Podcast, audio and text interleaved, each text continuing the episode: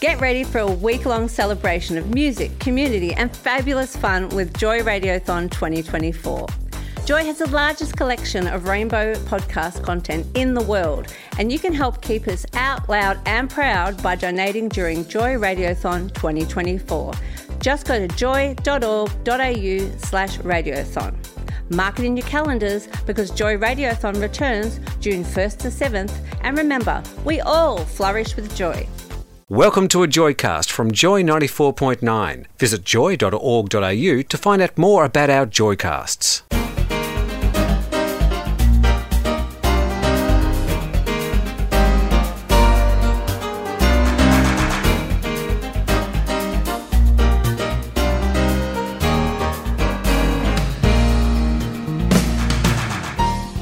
Hello and welcome to Been There Done That on Joy 94.9. I'm Chris, and with me in the studio... This is Gordon. And I was Phil when I got here, but I'm not too sure where here is anymore. Well, I know where here is, I'm not sure when is. Been There Done That is Joy's history program. Well, we've made it that. We've told it. We talk about anything. We would. That's right. Well, that's just a general excuse to describe the tone of the program. We believe that we know a lot about anything or a lot about nothing, so we're going to power your ears. We know a lot about little things and little things about a lot of things, and we don't claim to have been there and done that with every subject that we cover. We've got quite a range of subjects today, not a lot of which is actually gay related, but not to worry. It's the world we live in, and we are affected with history. Well, of course we are. History affects everybody. It doesn't matter whether you're gay, straight or whatever. And if you don't learn from history, you are going to repeat your mistakes. Phil is sitting over there very quiet. I don't think he's ever made a mistake. Well, I'm perfect. I thought I was wrong once, but I was mistaken. In today's show, we'll be talking about the Aboriginal flag and a new display that's been put up in the central square of Adelaide that's related to that. We'll be talking about the French celebrations coming up on the 14th of July in celebration of Bastille Day, and then a year later they celebrated Unity Day. Now, that was a little bit interesting, and we'll also have a look at how the French have done marriage equality. We'll be talking about communication, about Shakespeare and his contribution to the English language of about another 1,700 words that hadn't been into real existence until he decided that, yes, he needed those sort of words in his plays, in his communications. We'll be talking about the pop-up Globe Theatre that's due to rock on to Melbourne very, very soon. We'll also be talking about Helen Keller, the first blind and deaf person, but she was able to communicate very effectively. And we'll talk generally about political unrest in the rest of the world and hope that this is a passing phase, but I don't think we should hold our hopes up too much. It's not a new idea. No, it isn't, certainly. Yeah. No. Well, last week we celebrated NAIDOC. But Bill, you're telling me that this week is a different week. We've got a very special commemoration of a 1972 Melbourne Medical Conference where nobody showed up. Oh, right. It's NODOC Week. NODOC Week. Okay. Oh. I got that out of my system. So moving good. I'm right glad, along. Glad you got rid of that one. But once again, South Australia is coming to the fore as far as Indigenous affairs go, because it was in Adelaide that they first flew the Aboriginal Indigenous flag in 1971 on the 12th of July. The Aboriginal flag is the one that's dominated in the middle with the yellow sun, red on the lower half and black on the upper half. Mm-hmm. And it was first flown in Victoria Square, Adelaide, right in the centre, opposite the GPO in Adelaide, on National Aborigines Day, 12th of July 1971. And the flag was created by Aboriginal activist and artist Harold Thomas. And he chose the red ochre to represent the red soil and the black to represent the Aboriginal people, and the pride being black in Australia. The yellow sun was chosen for its commonality as a colour used in Aboriginal art, but also because Thomas regarded it as a symbol for all people.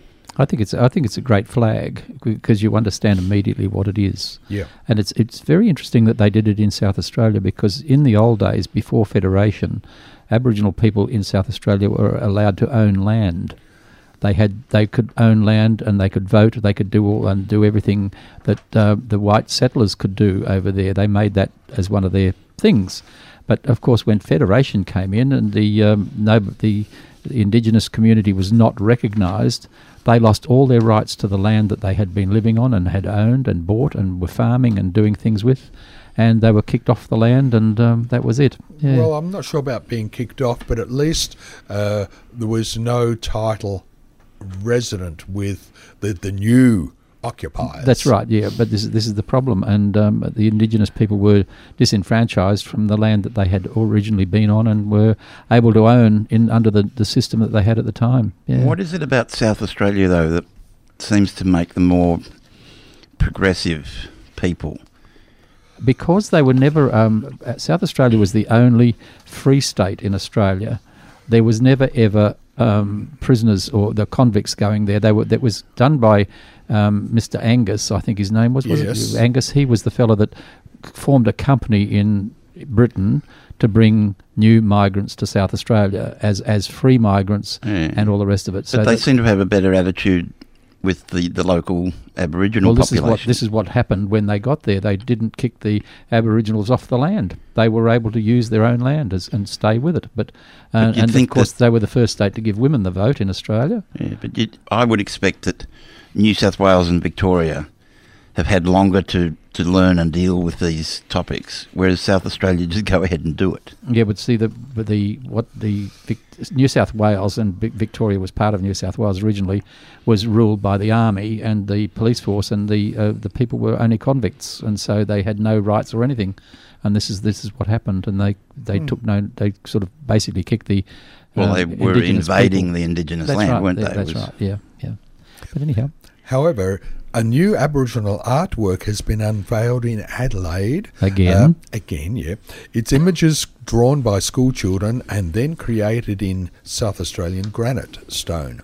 And the cultural marker is in the paving in Victoria Square, where the first Aboriginal flag was unveiled. And it's a symbol of the local people empowering for the Indigenous students involved in its creation and help them embrace their identity. It's rather special because it's in the meeting place in the centre of Adelaide, but was the meeting place for the local Aborigines. So there's a lot of symbolism in this, and it's lit at night with solar-powered light. So it's a very modern typey thing. It's a I always like Victoria Square. I think it's one of the prettiest squares in Australia. Actually, it's got beautiful buildings all around it, and it's just lovely. And the tram goes right through it now. It used to be the start of the Glenelg tram, but now the Glenelg tram has been sent straight up the main street and around the corner past the casino and a bit further on. Yeah. But we've now got Fed Square, which is another place altogether. And it's interesting in the wording that they, the local Adelaide City Council used when this was opened. They said Victoria Square was a fitting location because it was a central meeting place for local mobs. Mm-hmm. Now, there's a marker here acknowledging these are the nation's first people. Good on South Australia. I tell you what, I came in to the little soiree we had here on Friday evening at Joy. Yes. And I did notice that somebody had put an Aboriginal flag on one of those bollards down near Fed Square, and I thought, how good. That's really, really good. Well, they'd had a demonstration down Burke Street earlier in the day. That's right, and that's why they put the thing there. But I believe they've done a lot of bollards and things over in Spencer Street Station with the Aboriginal flag, which is great. I love it. Yeah. But these people in Adelaide were quite clever because they had school kids do the artwork. That's right. You don't have to pay them. It's the same with Pink Floyd. Pink Floyd? With the album The Wall. The Wall. Where they had the kids singing We Don't Need No Education. Yeah. They are yet to be paid and they're now adults. Well, we're getting to Shakespeare a bit later with his words and phrases, yes. Also, though, on the 14th of July 1814, the book in which Matthew Flinders proposed the name of Terra Australis for the southern continent is published. That's where the name Australia came from. Well, it had been known as Van Diemen's Land for Tasmania. And New Holland. And New Holland. Yeah, and all bits and pieces. And all these other mobs that had actually bumped into Australia from the exploration countries That's in the right. world, they gave it a name, the Great Southern Land and things like this. Mm. What do the two words mean? You've got terra. Terra is earth. It's right, Latin so for it's earth. Referring to the island. The Australis was the southern continent. Okay, and from that we've eventually come around to being Australia. 1824 was it? Australia. 1804, 1824. That's right. We've lost a few letters. And as we know, Matthew Flinders was an English sea explorer known for his exploration around Australia, and he added significantly to the knowledge of the coastline, and his meticulous observation and calculations enabled him to produce accurate maps. Phil, it's quite interesting when you see the map. Well, you see Australia from the a GPS thing from a satellite. It's exactly what Matthew Flinders drew it as. Yeah, there's very little wrong with it. What kind of skill is that to map the coast from a boat? Yeah, I can't. Do you imagine that you're in the air and looking down? No. It's all done by... It's just your calculations of as you're going past the coast, you know with your own GPS of that time where you are. What have you, they had the sextant and all those things that they knew where the sun was, and they would get down, they knew that they'd gone so many miles. See, with all this technology we've got now, we must have lost a lot of skills. Oh, definitely, yeah. Because there'll be people going around using their GPS, and one day that satellite's going to fall out of the sky and we're going to be doomed. Oh, but they keep putting more up there, Phil. You're friends with those little satellites. Mm. After James Cook claimed the continent for England in 1770, the entire eastern half became known as New South Wales, and some years after his exploration, Flinders wrote an account of his voyages just after his return to England. And he called that A Voyage to Terra Australis. And that was published, as I said, on the 14th in July, and one day before the poor fellow died. So at least he got to see his book in print. And that's where he proposed the name Terra Australis be adopted for the southern continent. And in 1824, the anglicised version of that, Australia, became the official name. Oh, that's nice. And in the 1960s, there was a pub named after Matthew Flinders near Chadstone. Oh, yeah. The Matthew Flinders Hotel. On the 14th of July, 1960, was born Jane Lynch. Oh, now, wonderful who's Jane Lynch? Well, Gordon? She started her career in a movie called Best in Show, which was about a dog show, which is one of the funniest movies you're ever likely to see. If you can get hold of a copy and you haven't seen it, just watch it, because Jane is the dog handler in that, when she was the very first movie role.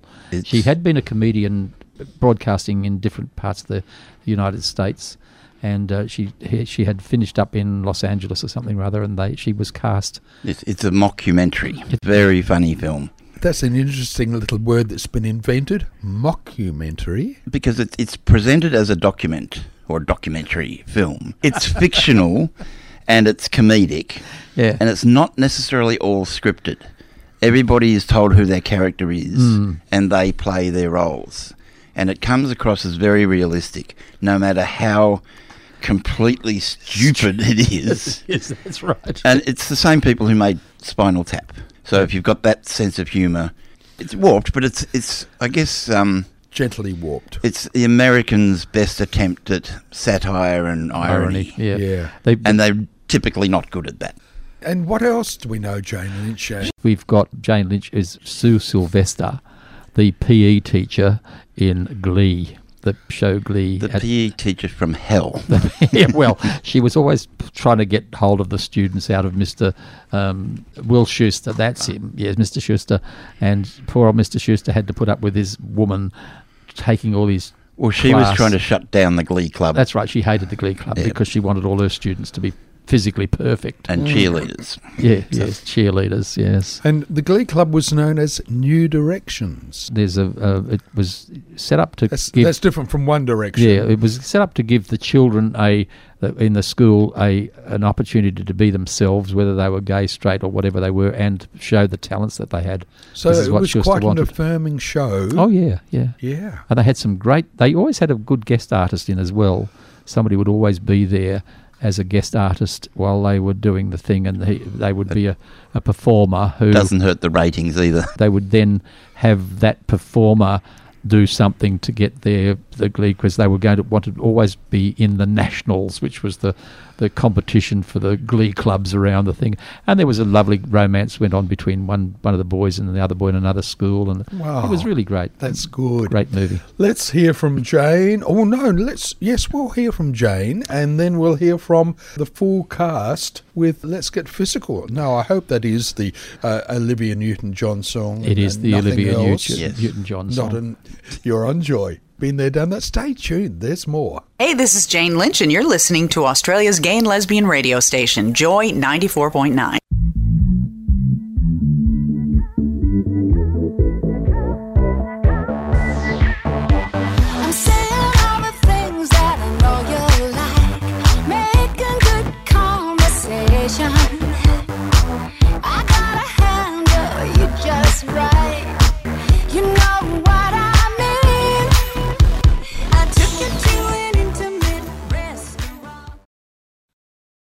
You're listening to Chris, Gordon and Phil, Been There, Done That on Joy 94.9. Thanks for being with us.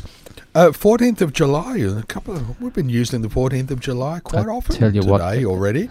That's going to be a big day for some in one country and for their people that come from that country, of course. It is Bastille Day.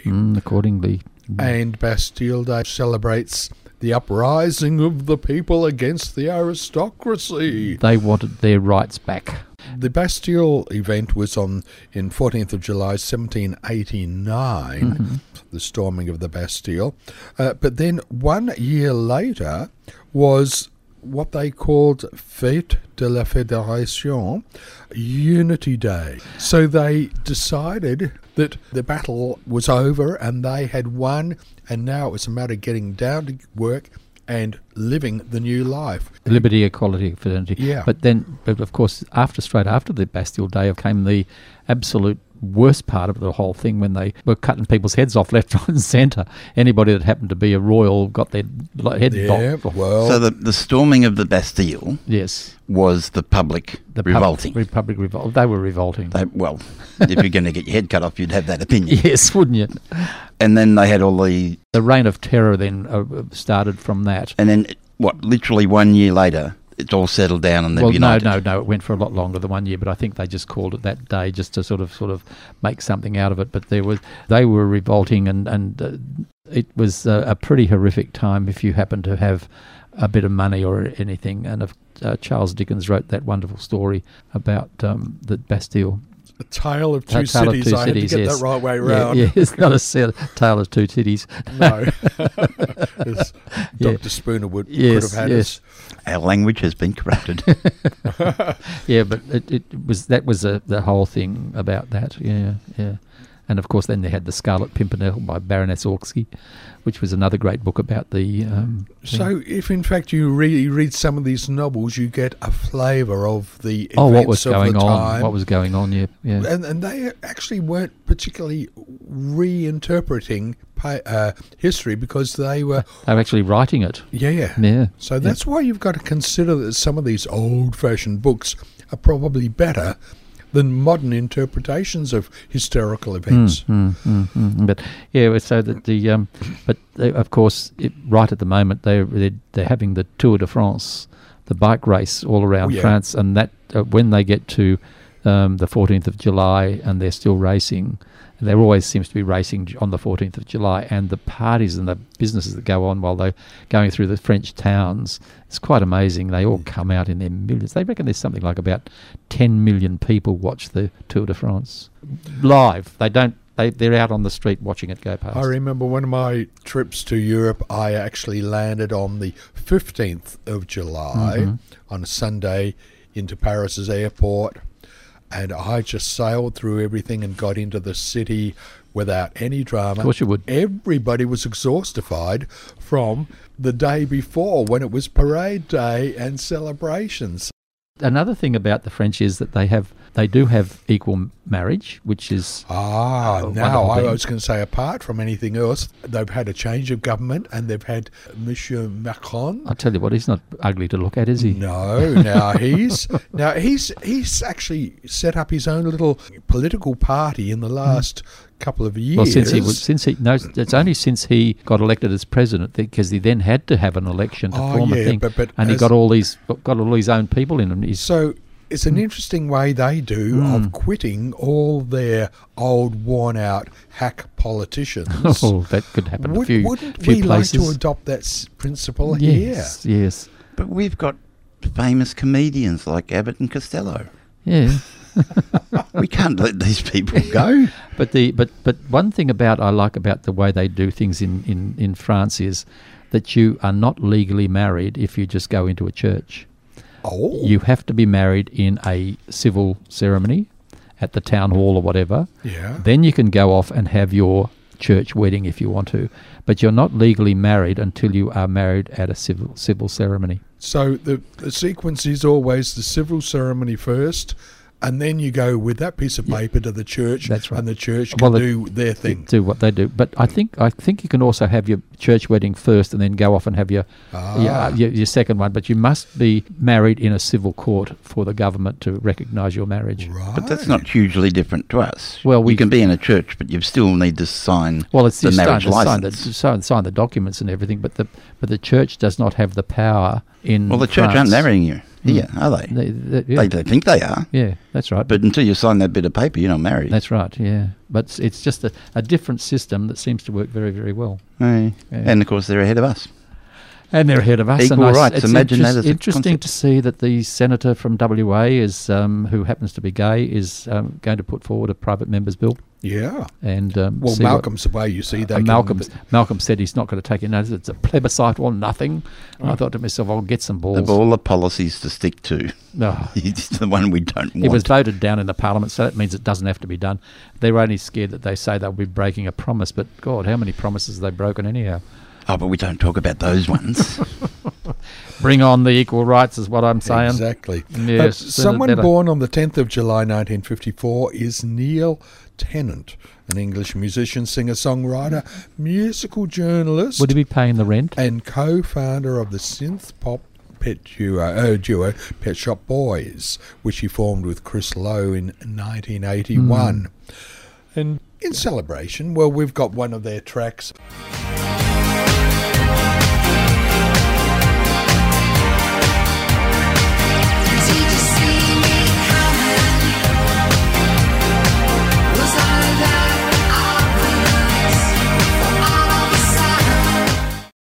You're listening to a Joycast from GLBTIQ community radio station Joy 94.9. You're with Chris, Gordon and Phil. Been there, done that on Joy 94.9. Thanks for being with us. Round about this time, we need to look at the Globe Theatre. Where is that, you say? I'm talking about the Globe Theatre on the South Bank in London. It actually burnt down on the 29th of June in 1613 during the first performance of Shakespeare's Henry VIII. Apparently during the performance of Henry VIII, a theatrical cannon was set off, but it misfired and ignited the wooden beams and the thatching. I mean, hello, you just would not do that. But that was the building materials they had at the time. That's exactly. No one was hurt except a man whose burning bridges were put out with a bottle of ale.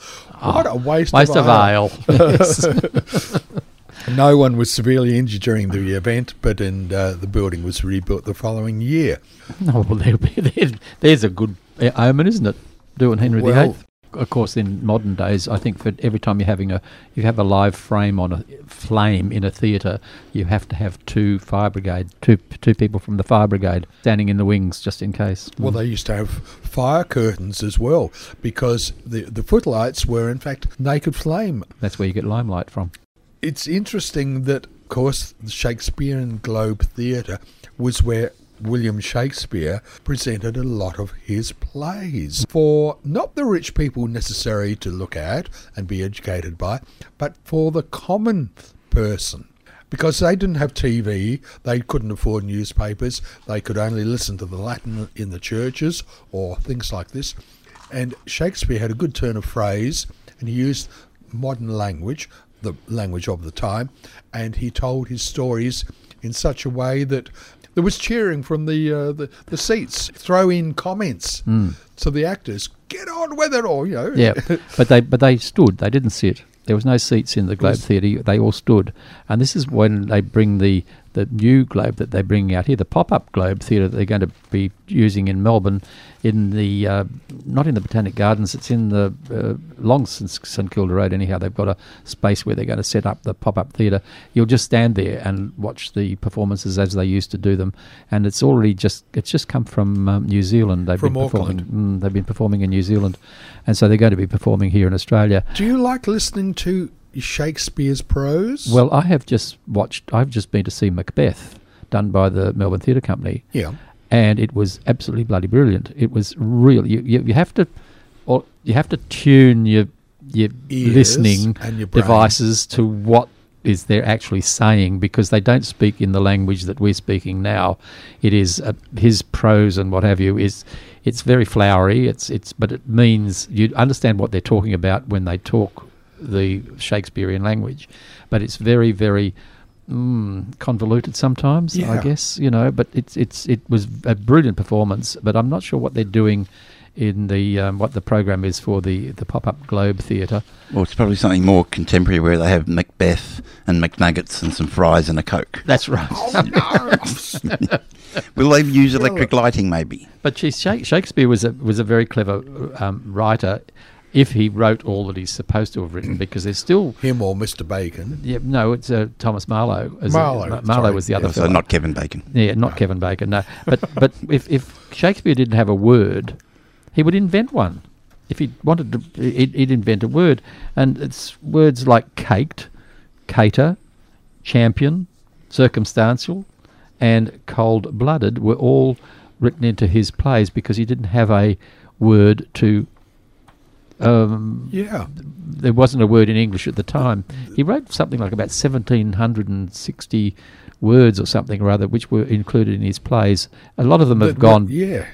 A lot of them have gone by the boards. We don't use them anymore. But there is a huge list of words that actually Shakespeare invented and put in his plays, and words we use every day. Yeah, simple words like dwindle. Yes. You know what that is, don't you? Yeah, but that surely is a sign of the times, because not everybody would have had much language skills. They would have spoken the language that they'd been brought up with not much variation to any. Yeah, their vocabulary would have been limited.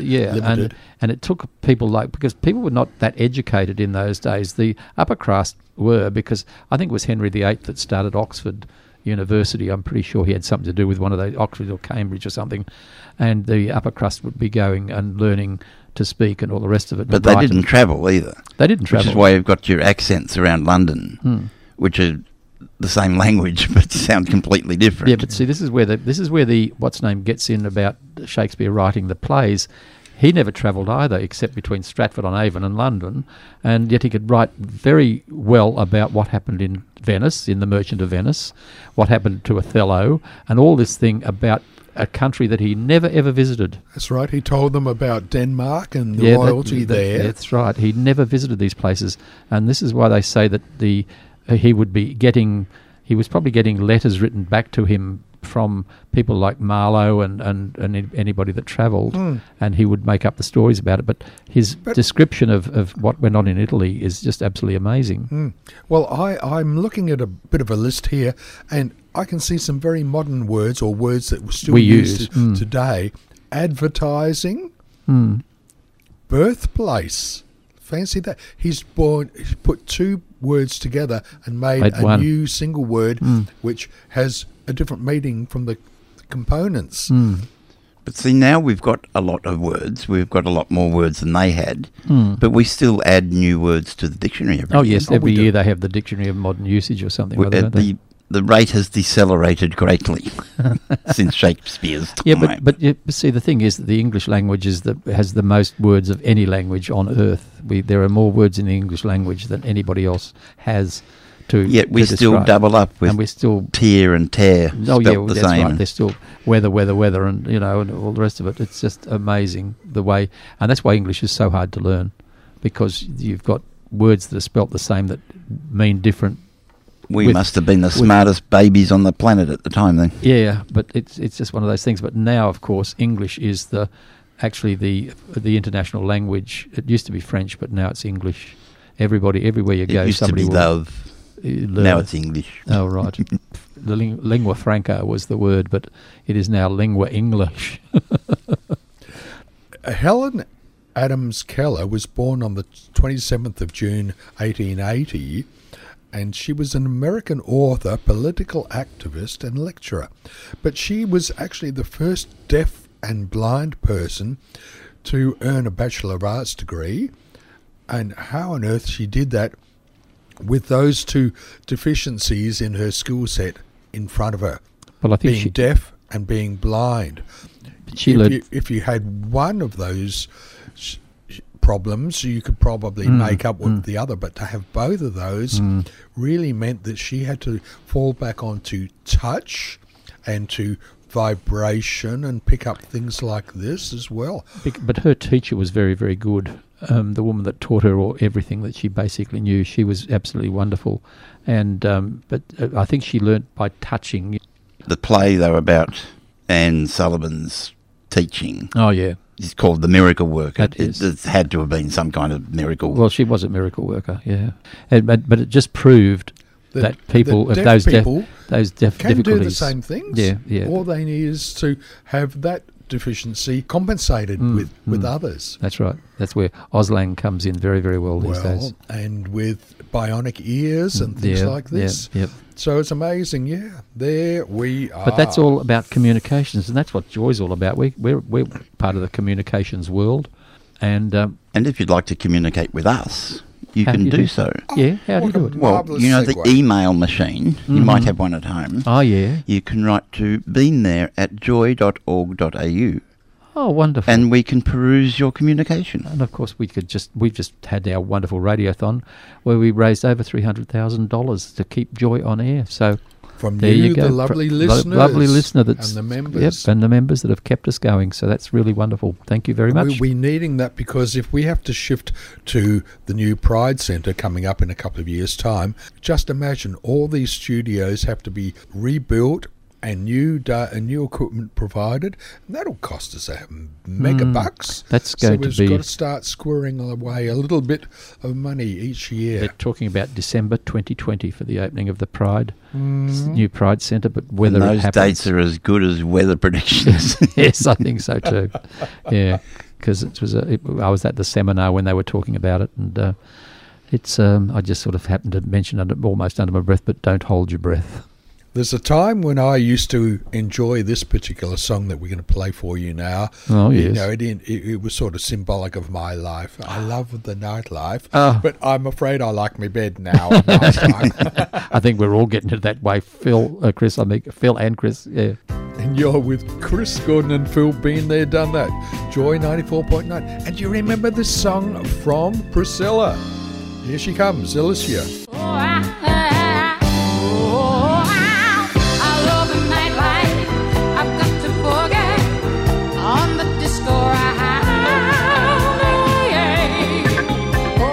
to find out more about Joy 94.9, check out joy.org.au.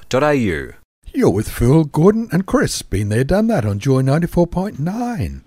We're coming towards the end of our show, but we've still got a little bit of time to talk of a nice event before we go into some Which nice event are you talking about? Well, I'm talking about an event that will be held next weekend in my favourite European city, Munich. Oh, Munich's a lovely place. It is, and for them, they are having their CSD, Christopher Street Day, and that's when they celebrate the Stonewall events, or the events of Stonewall, because it was a signature event that that indicated some freedom of human rights. Is that their, like, Pride March Day? Or? It is their Pride March Day, yeah, that's right. So that's what they've tacked it on to. We don't have as much respect or recognition of Stonewall Day because we have our own events here in Australia. We've got the Mardi Gras parade in Sydney. We've got the Tasty Raid here in Melbourne, where there was... our rights were really proclaimed and we marked our spot. And the other states, I think, have sort of picked up. And because, of course, well, we do our midsummery type summer things in the warm season, whereas Europe does all these things. So it was convenient for them to have it in their summer. Well, you have to have it in summertime. There's no use having it in wintertime because you would never get anybody out looking or participating. Well, no. Well, not all of their clothing is complete, is it? No. Like some of their chaps seem to be air-conditioned. Yes, but that's only in the summertime you can do that, Philip. Well, imagine doing that in winter in Europe. God, yes. Wouldn't be very nice. Be enough to freeze a jolly good fella. Yes. Oh. But the political scene is a very interesting one at the moment, isn't it? Oh, it is weird and wonderful. Weird and wonderful. We just sort of mentioned about Macron in the French system, and of course Theresa May in UK and Angela Merkel on the skids there. She's probably not going. Well, she just had that little election and she didn't have as much Theresa success. Falling. Indeed, and I think there's another one coming up very soon where she might lose her position. Well, entirely. I don't know whether they'll have another election in England because the people in England are sick and tired of elections. They've had the Brexit one, they've had this one that was not needed, and she should have just gone with what she had. But the one that's really coming to the fore, of course, is Angela Merkel. Indeed. Angela Merkel in Germany looks to be as though she's going to be the leader. She's coming up for her fourth election, yes, and that's why I was reading an article that's why she's let them have a conscience vote on equal marriage in Germany. Even though she didn't vote for it, she said no, because it got out of the way a thing that had been bugging one of her minor parties, because they're in a what do they call it, an alliance government coalition, multi-party thing, but she has the main vote, and they needed to. I wonder if our Malcolm had words with her, or she had words with him at the recent G19. I think they were just talking about G19. Yes. I think the G19 conference was all about the other fella that was the 20th. Did you see him go and stand on the end of the line? He knew his place. He just wouldn't go anywhere near Angela Merkel at all, because she has just said what he is and how he behaved with her. They both go to the same hairdresser. Yeah, but hers is much nicer. Well, hers is a bit thicker. But yeah, she could have had a word to Malcolm and said, look, I didn't vote for this, but I let the people speak. Well, the houses speak. Well, the people's representatives. Yeah. And it passed, and now it's out of the way. It is, and give me good cred. And this is what this Senator Smith has been saying, get it out of the way before the next year's election. The sky is not going to fall. Of course it's not going to fall. But there's a certain freedom, not in just having equal rights, but thinking that your politicians and your elected representatives are actually working on your behalf. Yeah, well, this is right. Well, they don't... Just after their pay rise. Yeah, normally they're only just there to make sure they get re-elected at the next election. And their superannuation. But anyhow, we're not cynical. We were going to talk about on the 17th of July, we had the Tsar Nicholas and the Russian family were murdered. We were going to There's another peasants' uprising, isn't it? That's right, yeah. We were going to talk about, on the 15th of July, 1099, the First Crusade, Christians entering Jerusalem. Richard the First, the Lionheart. Murdering almost everybody. Not a lot of happy endings in these stories. On the 7th of July. And it's still going on in that area too, by the way. 7th of July in 2005, the London bomb attack put down to Al-Qaeda, where 50 people, including, were killed, and that was where the bus got its top ripped off, and then there was bombs in the underground. So we're living in bumpy times at the moment, of course, with the Koreans doing their little bit of show and tell. I think I have a feeling that is all... A lot of show and nothing much else, because I think if Kim Jong Il-un ever started something, that'd be the end of him, because the other countries, the America and China and everybody would just go in, and you wouldn't want to, and you wouldn't want to send a bomb to Darwin, for God's sake. The Chinese own it, don't they? Well, yeah, that's right. So you're suggesting South Korea might become an island? Something like that. Might lose a bit of the peninsula. Yeah, yeah. But anyhow, we'll just see how it all turns out. When I was reading about it the other day, I kept thinking of the Cuban Missile Crisis with Fidel Castro and the Americans, Robert Kennedy and John Kennedy. And it sounds very, very similar, you know. And to our younger listeners, if you listen to April Sun in Cuba, you'll learn more about that. Oh, yes. Okay, yes, then. Yeah. Very good. Thanks very much, gentlemen. Thank you, dear listener, for being with us today. Thank you, linesman. Thank you, ball boys. Oh, yes. Oh, yeah, that's going on, isn't it? As well. Yes. Yes. Are you bored with your job?